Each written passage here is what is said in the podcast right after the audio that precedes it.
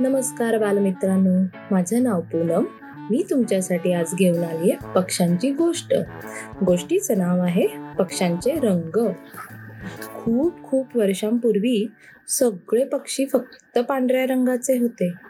त्यामुळे व्हायचं काय? कुठला पक्षी कोणता? हेच मुळी कळायचं नाही. आता हिरव्यागार झाडावर पांढरा पोपट बसलेला असेल तर तो लगेच कळून यायचा. आणि काय व्हायचं? सगळ्या शिकाऱ्यांची अगदी चंगळच व्हायची. कारण त्यांना हे पांढरे पक्षी पटकन उठून दिसायचे. आता एक दिवस काय झालं? सगळे पक्षी अगदी घाबरून गेले होते. चिमणी पोपट गरुड खार मोर हे सर्वजण एकत्र जमले आणि त्यांनी देवबाप्पाला आपली तक्रार सांगितली. देवबाप्पाला पण त्यांचं सगळं म्हणणं पटलं. तो म्हणाला हे बघा पक्ष्यांनो मी आता वेगवेगळे रंग तयार करायला घेतो. बरोबर आठ दिवसांनी तुम्ही सगळ्या पक्ष्यांनी एकत्र इथे या. मी तुम्हा सगळ्यांना रंगवून टाकेन. आता सगळे पक्षी त्या दिवसाची वाट बघायला लागले. एकदाचा देवबाप्पाकडे जायचा दिवस आला.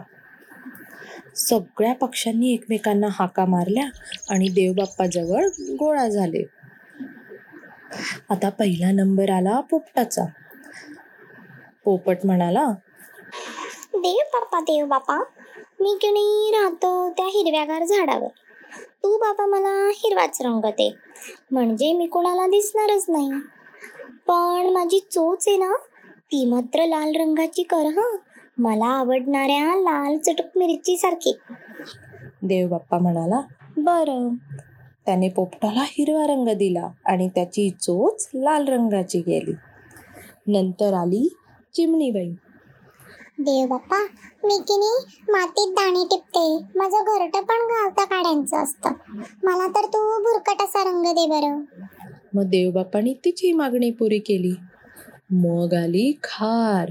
खार म्हणाली देव बाप्पा मी राहते उंच कपारी डोंगरावर. तू मला तसाच रंग दे. देवाने खारीला किरमिची तपकिरी रंग दिला. नंतर आला मोर. मोराला मुळी तिथे असलेले सगळेच रंग आवडले होते. त्याला काही सुचेच ना कोणता रंग घ्यावा ते. तो म्हणाला बाप्पा मला सर्वच रंग थोडे थोडे दे. देवाने त्याची मोरपंखी मान केली. पिसारा हिरवा आणि मोरपंखी केला आणि वर पिवळे पिवळे टिपके दिले. मोर अगदी आनंदाने नाचत नाचत निघून गेला. आता असं करता करता देवाकडचे सर्वच रंग संपत आले होते. पण कावळा कोकिळा बदक आणि बगळा मात्र आले नाहीत. बाकीच्या पक्ष्यांनी पण त्यांना हाका मारल्या. अरे चला चला. उशीर केला तर देवबापाचे सगळे रंग संपून जातील ना? चला लवकर. कावळा आणि कोकिळा लगबकीने तिथे पोचले. आणि बघतात तर काय? सगळ्या रंगातले अगदी थोडे थोडे रंग बाकी होते. आता काय करणार? ते देवबाप्पाला म्हणाले देव बाप्पा तू असं कर. हे सर्व रंग एकत्र कर आणि जो नवीन रंग तयार होईल तो आम्हाला दे. देवबाप्पा हसला. कारण त्याला माहीत होतं की सर्व रंग जर एकत्र केले की त्याचा काळा रंग तयार होतो ते. पण तो आपला गप्पच बसला. त्याने सर्व रंग एकत्र केले आणि दिले फासून त्या दोघांच्या अंगाला.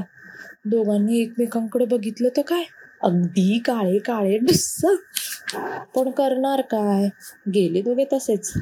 वाटेत त्यांना बदक आणि बगळा दिसला. त्या दोघांना बघून ते हसायलाच लागले. कावळ्याला आला राग. तो म्हणाला काळा तर काळा पण आम्हाला रंग तरी आहे. तुम्हाला तर तेही नाही.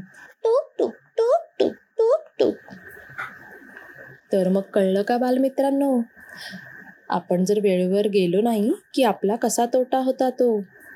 यातून आपण हेच शिकतो की कुठलीही गोष्ट आपण वेळेवर केली पाहिजे.